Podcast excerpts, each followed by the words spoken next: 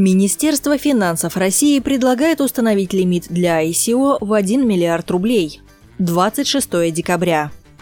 Министерство финансов России раскрыло детали подготовленного законопроекта о криптовалютах. В документе предлагается ограничить объем финансирования, привлекаемого с помощью ICO суммой в 1 миллиард рублей или 15 миллионов долларов, рассказал замглавы ведомства Алексей Моисеев.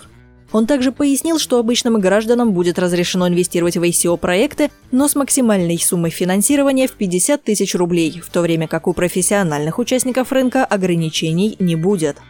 Для сравнения, проекты с российскими корнями СОН привлекли в ходе ICO более 42 миллионов долларов, блокчейн-платформа Waves – более 16 миллионов долларов.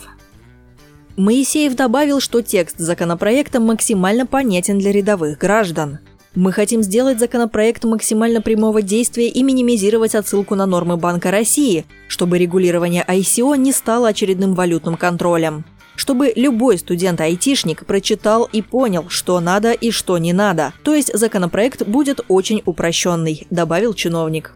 Заявление Моисеева сделано через сутки после того, как глава Минфина Антон Силуанов заявил, что, по мнению российского Минфина, работать с криптовалютами должны только профессиональные участники рынка.